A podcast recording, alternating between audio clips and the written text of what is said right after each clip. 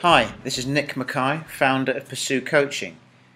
What I thought I'd do today is share with you the most common question that I ask my clients. And the reason I ask this question is because I think people are sometimes scared of change. They're scared of, of moving on, quite understandably. And they want things to be the same as they were before. Because if things are the same as they were before, then people could understand it. And one of the questions that I find myself asking over and over again to explore these areas about assumptions essentially is this just because this has happened in the past, why must it happen again? And I think once people could understand that things do evolve and things do change, and that's okay, change can really happen.